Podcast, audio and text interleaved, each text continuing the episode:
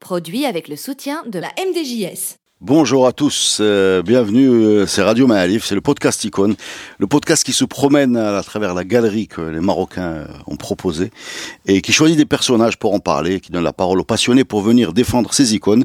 Aujourd'hui, on est avec Mouna Abdelghani. Salut Mouna. Bonjour cher monsieur. Je te présente plus Si, quand même, imagine. bon, ben, jugé par ta tenue, tu es titulaire dans l'équipe de baseball des, des, Mets. Mets. absolument, oui. C'est très joli. Merci.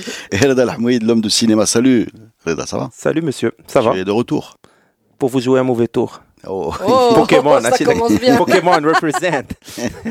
ok, quelle équipe? Cette brillante équipe devrait nous éclairer sur des certain nombre de personnages qu'ils ont choisis tout seuls. Comme des grands. Et Comme des voilà, grands. et qu'ils ont bien travaillé, j'espère. Bah oui. Ah si- sinon, euh, c'est le carton jaune, le carton rouge.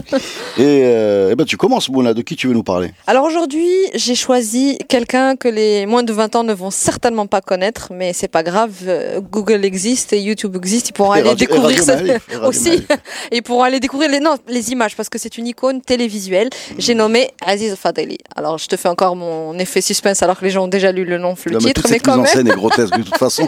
Mais que moi, je peux pas faire autrement. Mais moi aussi, mais moi aussi. De qui tu veux nous parler? Oh, mais je ne sais pas. Bref, Aziz Fadeli, ce personnage. Monsieur Météo. Euh, Monsieur Météo, ce personnage extraordinaire qui a fait que euh, les gens attendaient la météo. Quand je dis les gens, je parle en tout cas des gens de ma génération, enfants et adultes. Euh, on attendait la mé- enfin, le bulletin météo avec euh, impatience à l'époque où on avait une chaîne télé, la RTM, et euh, où on, on regardait tous les infos. Hein, on avait était tous l'avantage devant. de, de rendre la télécommande un outil non seulement qui n'existait pas, Qui n'existait pas, et donc on pouvait pas perdre, absolument. contrairement à aujourd'hui. Absolument. Et pourquoi Aziz Fadeli est une icône? Bah Parce que d'abord, il, a, il faisait partie de no- notre quotidien à l'époque. Et Donc, il apparaissait, le tube euh, cathodique euh, quotidiennement pour nous parler de la météo, mais il le faisait d'une manière absolument extra- or- extraordinaire. Pardon. Il faut savoir en fait qu'il est, c'est un monsieur qui est issu du, du théâtre. Du théâtre. La météo, c'est pas son métier, c'est pas un speaker euh, classique. Il faisait d'ailleurs partie de la troupe de Taïb Sadiq El Et à une époque où euh, la télé voulait un petit peu euh, moderniser son image dans les années 80, essayer un petit peu de, rendre tout ça. toujours en cours, hein, d'après. Eh, qu'est-ce que Les eh, années 80 le processus de modernisation Toujours est-il que donc on veut un petit peu dynamiser tout ça et on fait donc appel à Taïb Sadiq El pour euh, proposer des gens. Alors ce qu'il fait lui, c'est qu'il fait passer une espèce de allez mini casting aux gens de son équipe et euh, à l'époque Aziz Fadeli était marionnettiste entre autres mais c'était vraiment son Marionnettiste. c'était vraiment sa spécialité mais il faisait d'autres choses et donc quand il le voit euh, Taïb Sadiq a cette idée il lui dit toi tu vas t'occuper de la météo et je pense qu'il a eu vraiment du flair parce que il a créé en fait un format à part Style. puisque euh, Aziz Fadeli est devenu une icône par sa créativité, par il avait un gimmick à chaque fois qu'il يجي هو اللي لصق فينا سيادنا السلام عليكم avant de commencer عاد كيهضر على حالة الطقس et chaque bulletin météo était un mini film un mini je je je j'invite ceux qui ne connaissent pas du tout ce personnage à aller sur YouTube et à taper Aziz Il faisait des Fadeli sketchs carrément. hein. mais Ah, tu justement imagines, tu imagines et la le, mise en le- le- scène le- le nombre d'heures de travail. le nombre d'heures C'est de quotidien, travail quoi. et l- il y avait des vannes après elles valent ce qu'elles valent mais Mm. mais c'était quand même euh, moi je me souviens j'étais enfant donc je me souviens d'éclats de rire euh, phéno- Mm. Euh, en famille. Mais en plus, quand tu regardes aujourd'hui avec le recul, tu te dis c'est qu'ils ont ils ont mis le budget aussi parce que Monsieur parfois il nous présentait le bulletin météo euh, dans un hélicoptère. Quand il faisait froid en plein hiver, il, euh, il prenait quand même le temps de fabriquer des bonhommes de neige qu'il faisait parler pour nous dire. Dans tout ce que tu as dit, il n'y a pas de budget. Hein. L'hélicoptère, j'ai voyage, voyage, voyage, Mais si quand même, il bougeait. Je veux dire, il n'était pas ah, derrière un écran vert, tu vois. Euh, c'est chaque jour le bulletin météo et il se déplaçait. Ouais, il n'était pas derrière un écran vert. Tu vois. Voilà. Et, du coup, voilà pas, c'est pas un gros budget. Arrête, de, casser mes, idoles. Euh, non, non, non, pas du tout. Les icônes, Voilà, eh, parce que vraiment, eh, Aziz Fadeli, pour moi et pour beaucoup d'autres, je pense, c'est ce côté un peu naïf où on buvait ce qu'on nous racontait à, la télé, où c'était paroles de donc surtout moi je me souviens, je le redis à chaque fois, j'aime bien rappeler à tout le monde que je suis d'Agadir, je sais pas pourquoi, en plus ça vous intéresse pas, mais quand même parce qu'à une époque on avait la sécheresse, donc ah, demain, tu te dis, mais bien sûr, tu te dis, il va faire chaud, donc tu mal la veille, parce qu'on avait, l'eau était rationnée à une époque dans les années 80-90. c'est toujours la même époque. Hein. Euh, non, mais je suis sérieux, il y a des villes où elle est rationnée. Oui, je sais, mais en tout cas, là où j'ai vécu, moi, c'était Fadik l'époque. Et donc, oui, c'était vraiment. On était dans la même ville au même moment. Oui, il paraît, ouais. Et à quelques rues, euh, à quelques rues de. Moi, j'ai une remarque, euh, la météo, c'est super important, surtout dans ces années-là. Parce euh, qu'il n'y avait où, pas euh, Internet. Voilà, pas Internet et on avait la fameuse phrase gouverner c'est pleuvoir. La météo était la stabilité euh, politique même du Maroc. hein. Le, le GFF c'était une catastrophe. Tout était vraiment annexé sur la. Ouais. Non, mais les performances de la- de l'agriculture. Je me Mm. rappelle, euh, je me rappelle toujours de mes parents et des amis qui prenaient un air. ils n'étaient pas vraiment dans l'agriculture, mais tout le monde était concerné. C'était ah, c'était vraiment. On va rester sur le train de l'épisode. Ça n'a pas changé. Ça n'a pas changé. non, mais ce, qui ce, que je trouve étonnant, c'est d'avoir eu l'idée, alors peut-être c'est volontaire, hein, de confier ce moment crucial un, comique. ouais. Voilà. Complètement. Sachant qu'il y a des pays, j'ai en tête l'Italie, je pense l'Algérie aussi, mais c'est vraiment les premiers exemples, où, où c'est un militaire qui présente la météo, c'est un commandant ou euh, Ah, donc que- c'est une infor- information Ouais, ouais, sérieuse. quoi. et et en uniforme, en uniforme. Il y avait un, un décalage entre l'importance, ce côté De crucial, et- l'information voilà, et, le côté des dramatisations voilà, de la chose. voilà. Ouais. Et pourquoi c'est la météo? Parce que très souvent, les services de météo, euh, de prévision météo dans, dans les pays sont liés à, à l'armée. Attachés à l'armée. Ouais, ils sont attachés à l'armée. Et donc ce, ce bonhomme arrive et il en fait une espèce de sketch comique. Alors peut-être c'est mieux pour faire passer la pilule parce que je crois euh, c'était pas, c'était pas très rose. Peut-être. Mais ça d'ailleurs. Et puis donc tu, tu, peux, si tu posais la question, comment euh, ils ont trouvé en eux euh, la distance ou l'ironie, la créativité, la lucidité de se dire tiens, Tarkhaouchouya ou Njibouatsid, voilà. En fait, en tout cas, que Taïb Siddiqui ait trouvé que c'était une bonne idée, j'en doute pas. Que la, que la, télé la, est que le validateur de Taïb Siddiqui ait trouvé que c'était une bonne idée. Ouais, bah, c'était quand même une lourde machine la, la RTM. C'était la voix officielle. Il n'y avait pas beaucoup de et tout le monde regardait que ça. Il y avait peu de fantaisie, quoi, pour rester et. Pour ceux qui ne connaissent pas, faut, faut vraiment qu'ils voient pour voir le côté, euh, parce que c'est vraiment très limite surjoué. D'ailleurs, euh, référence euh, de Asr al-Hajari aussi, il ressemblait beaucoup à Pierre Richard, qui euh, Pierre Richard. version marocaine ah. d'Il Pierre Richard, avec ah. un peu un scientifique naïf. fou, naïf, un peu scientifique fou, exactement, un peu fou, un peu naïf. C'est ça. Docteur d'Il Back to the Future, retour vers le futur. C'est ça, et puis des choses, qui nous parlaient à tous. Docteur Folamour aussi. Il te fait le bulletin météo, les moutons, hmm. le enfin bref, euh, ça, faisait vraiment partie d'un espèce de. Une bouffée de fraîcheur. Absolument. Et moi, n'ayant pas la chance d'avoir, euh, enfin, de faire partie de la même génération que Mona, ça n'a pas changé. Tu l'as découvert après. Ça n'a pas changé. Là, hein, je l'ai découvert autre chose. Je l'ai découvert une sitcom Dramdan uh uh-huh. où il jouait le rôle, je ne sais pas si vous vous rappelez, de Beis 10 il jouait le rôle d'un simplet qui portait un, maillot avec le numéro 10, et c'était un simplet. Pendant toute la, saison, 30, épisodes, qui se ومعاه الحمام et عنده واحد la كيهضر petite balle de tennis et c'est un peu le- l'idiot du Oui, village oui, oui. Mm. qui ne dit aucun هذا mais qui est touchant qui est bouleversant de d'humanité parce et que de c'est vrai qu'en chaleur plus il avait des mimiques et enfin, il bref, jouait c'est- Reboujo, Ah. au fait c'est ça mais c'est très Il a un côté un peu clown triste. je Clown trouve. triste, Ah, exactement. Absolument. Et c'est ça. C'était ça, ben, ils se disent, parce qu'il se faisait toujours harceler, il se faisait toujours On se moquait boulier de par, lui et par tout ça, Drari hein. Del Terbe, etc. mais il restait euh, Mais il restait toujours très humain, très gentil au lait.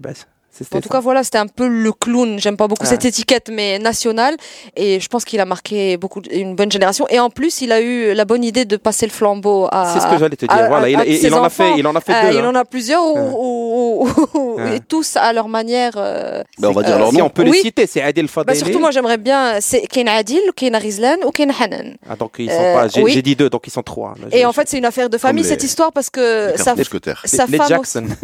Et sa femme aussi, qui était secrétaire de métier et qu'il a rencontré. Euh, ça, c'est vraiment une anecdote personnelle, mais. Mais Zouin, en fait, Khsarat automobile dialto et il a dû prendre le bus. Et il y a eu un petit moment un peu cinématographique où.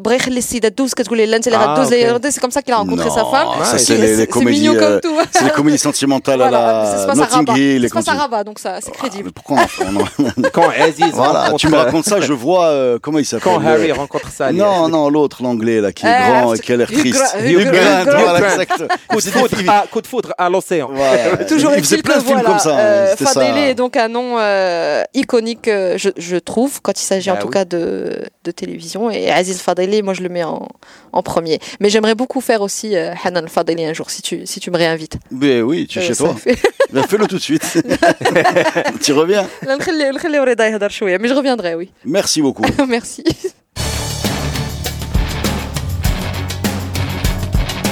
Alors, à toi la parole, Reda, de qui tu veux nous parler, s'il te plaît? On reste, je crois, dans l'audiovisuel, hein c'est ça? Euh, Oui, dans l'audiovisuel et aussi dans le cinéma, dans la philosophie, dans les grands esprits. Je voudrais parler de Nordin Sahel, qui est un peu le papa, on va dire, de la cinéphilie ou de la consommation du cinéma ou de l'audiovisuel moderne. C'est quelqu'un qui a commencé comme prof de philo. Ben, C'est quelqu'un qui a fait de la philo, qui a été prof de philo à l'époque. Et comme quand on était prof de philo à l'époque, on était généralement à 90% encarté à gauche, et même extrême gauche pour sa part. Donc il avait des idées là-dessus, mais très vite, il a compris que c'était pas par la politique qu'il pouvait mener un combat militant, film mais plus euh, par un combat culturel, exactement, par un engagement sur la culture.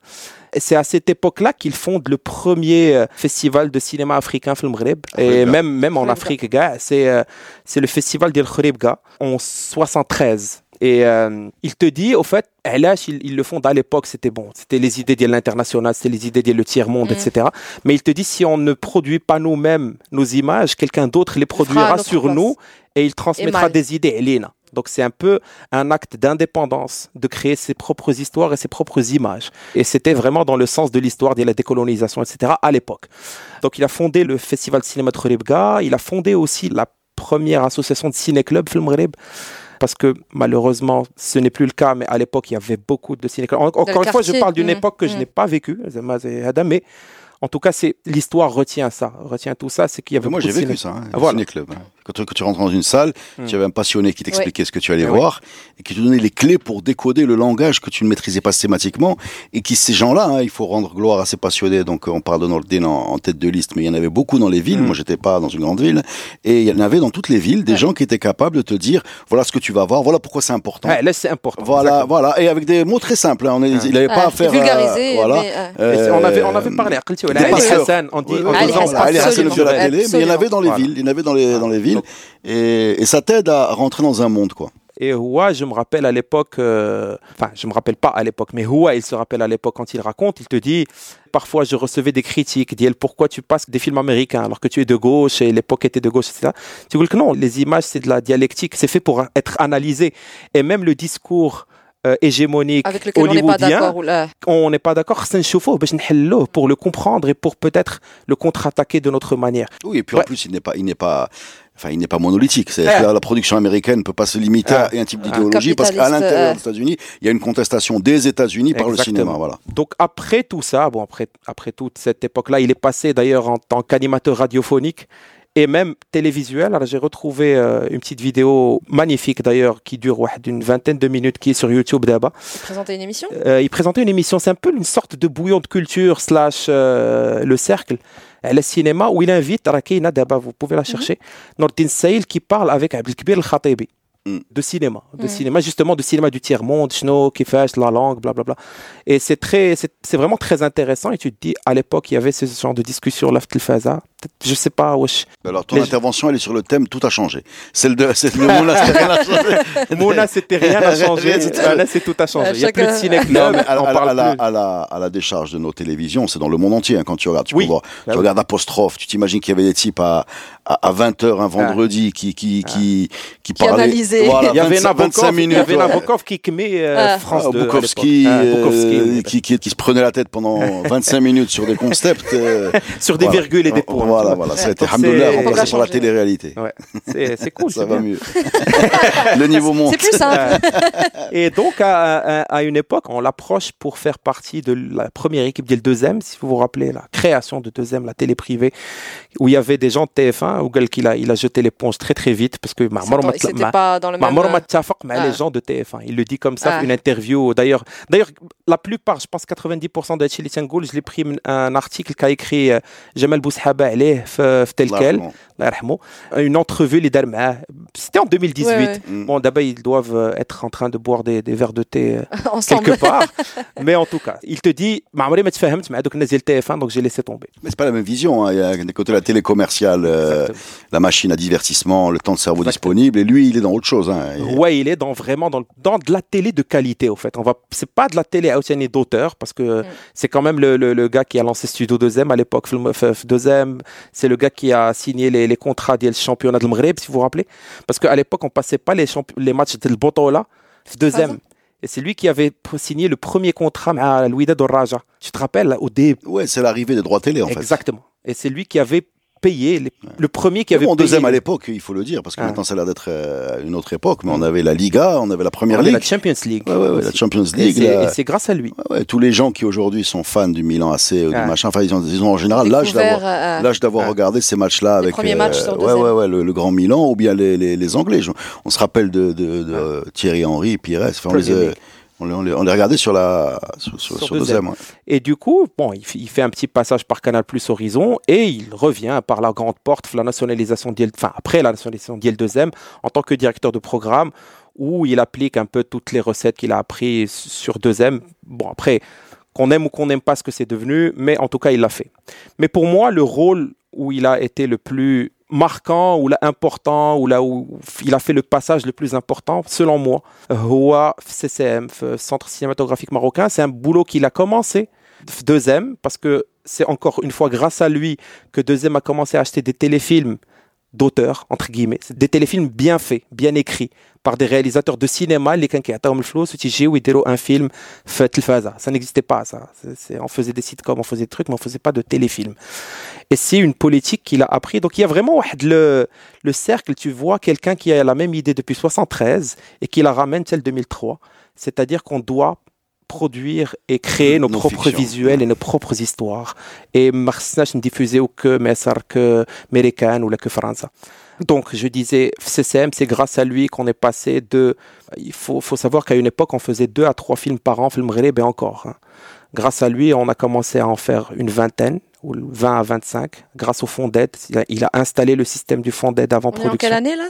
On est en dans les 2000? 2003. On est en 2003, 2000, 2000 si, je, si je dis pas de conneries, on est en 2003-2004. Et il impose aussi quelque chose d'intéressant qui est si une boîte de production veut se créer, elle doit produire trois courts-métrages. Donc on est passé d'une production de 3-4 courts-métrages par an à 80. C'est grâce aux courts-métrages que tu crées, enfin que tu crées, que tu découvres des réalisateurs JDED, etc., etc. Donc c'est vraiment la filière. C'est là comme il a. Bon après, peut aussi Il y a des dérives, ouais, il y a des dérives. il y a des dérives. On Il y a des peut dérives. critiquer, peut-être qu'il y a bzaf. Houa là-dessus, comment il se défend Il te dit, c'est dans la qualité qu'on. Enfin, si on fait pas de qualité. Enfin, De si on fait pas de quantité. quantité, pardon. Tu peux il pas n'y aura dénicher de le- la qualité. تيقول لك on peut en faire 20 Tu par ratisses an. large avant de يلا trouver. غادي نلقاو واحد ثلاثة ولا أربعة بون فيلم في العام ويلا غنلق- غنديروا un film excellent chaque 4 ans. C'est comme ça qu'il réfléchissait ou là qui, qui... enfin c'est comme ça qu'il défendait son Mm. bilan.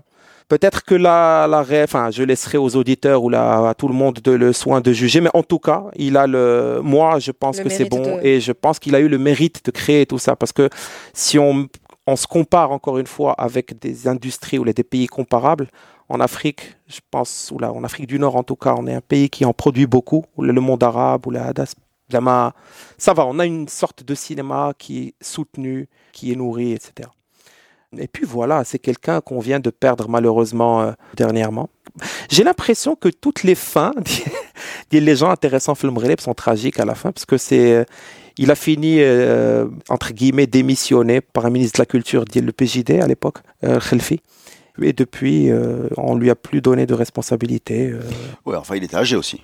Il aurait pu continuer. hein. Je sais pas, je connais pas très bien le sujet. Moi, moi je veux dire deux choses sur Northern Sale. Euh, Oui. J'ai jamais rencontré, j'ai l'occasion d'avoir au téléphone, c'est lui qui appelait. Euh, c'est un bonhomme adorable, ag- agréable et d'un niveau de culture qui rend ce- ce- sa, sa discussion fascinante. Exact. Première chose que je veux dire. La deuxième chose que je veux dire, c'est que le nom de Northern Sale, quand on parle des podcasts, il y a beaucoup de gens qui ont proposé d'en parler. Voilà. Tu, tu le fais aujourd'hui. Ouais. Mais bon, pour des raisons de planning, il y a d'autres Ouais, qui l'ont ouais, pas fait, mais qui l'avaient proposé. Ouais. Donc c'est un- nom Qui revient c'est un, souvent. c'est un nom. Alors, c'est-à-dire qu'on- icône. du mal, on a, on a pas de mal à trouver des gens Ouais. pour dire du, du bien de lui, parce que c'est quand même le principe de, les- de ce podcast, c'est dire du bien des gens. Bien Euh, et ça, quelque part, c'est un signe. Parce que chez nous, euh, ça n'a pas changé. quand tu as une position un peu publique, surtout quand elle est euh, celle Ah, pa- patron de chaîne, tout- voilà, euh, voilà, voilà. Tu, Toutes les. tu fabriques euh, des ennemis en quantité abondante et de bonne qualité, quelle que soit la, nature de ton action. qualité. Voilà. Quelle que soit la nature de ton action. Donc, quand tu arrives à traverser ce genre de poste où tu structurellement tu fabriques des mécontents parce que tu peux pas donner l'aide à tout le monde Mm. ou parce que la télé, tout le monde a une opinion sur la télé et que tu te sors de ce guépier en laissant autant de gens dire du bien de toi, et y compris de son hein, parce qu'après Oui. euh, il y a, l'amnistie, euh, enfin post- l'amnistie que notre société, voilà, Mm. voilà, l'amnistie que notre société, notre culture acc- accorde aux, aux défunts. Mais là, je vous parle de quelque chose que j'ai pu expérimenter, euh, témoigner. Je témoigne de ce qui s'était passé avant le décès de Nandé de l'Armand. Donc les gens de, vraiment disaient du, du bien de lui et je, je, je tiens à me faire écho de ces échos. Voilà. Moi, j'avais aussi surtout euh, eu euh, droit à quelques conversations, en tout cas à écouter pendant les le festival du film de Marrakech. Et c'est vrai que chaque phrase, en général, tu as envie de prendre des notes ou alors il y a toujours un truc à retenir. Tu es toujours là, genre ça, Ouais. je vais retenir. Et il faut Ah, savoir c'est une vraie que- source de, de, de savoir. il faut savoir que c'est- c'est quelqu'un qui est hyper respecté euh, dans À le milieu du cinéma à l'international. hein. C'est-à-dire quand on cite le cinéma au Maroc, oui, il y a une unanimité. son nom sur- ressort même si même au-delà des Marocains. Oui. Zama, même à l'étranger, il est reconnu, il est respecté. Enfin, il était. Mais De bon. façon générale, moi je trouve que cette époque, euh, l'époque qu'on vit aujourd'hui, manque de, de passeurs culturels. C'est-à-dire, euh, on a bien sûr énormément d'offres sur Internet, mais une offre morcelée, euh, il n'y a pas de vulgarisation. C'est-à-dire, à l'époque, alors bon, c'est pas génial comme modèle, mais le fait qu'il y ait peu de, de canaux fait qu'on est tous La plus ou moins devant les mêmes. est. ouais. Et à un moment ou à un autre, peut-être que tu, vois, prendre. tu peux déclencher un goût de cinéphilie chez quelqu'un qui aujourd'hui va passer à travers parce qu'il va avoir une consommation, j'ai envie de dire, pas non avertie parce qu'il n'a pas été initié, tout simplement. Ouais. Et c'est c'est très dommage. Exact. Yes. Donc, tout Donc, a changé. Donc, euh, donc tout a changé et rien n'a changé. pour ne, pour ne rien changer. Tout change parce que rien ne change. Ou le contraire. Merci beaucoup les amis. Merci. Merci à vous. Merci.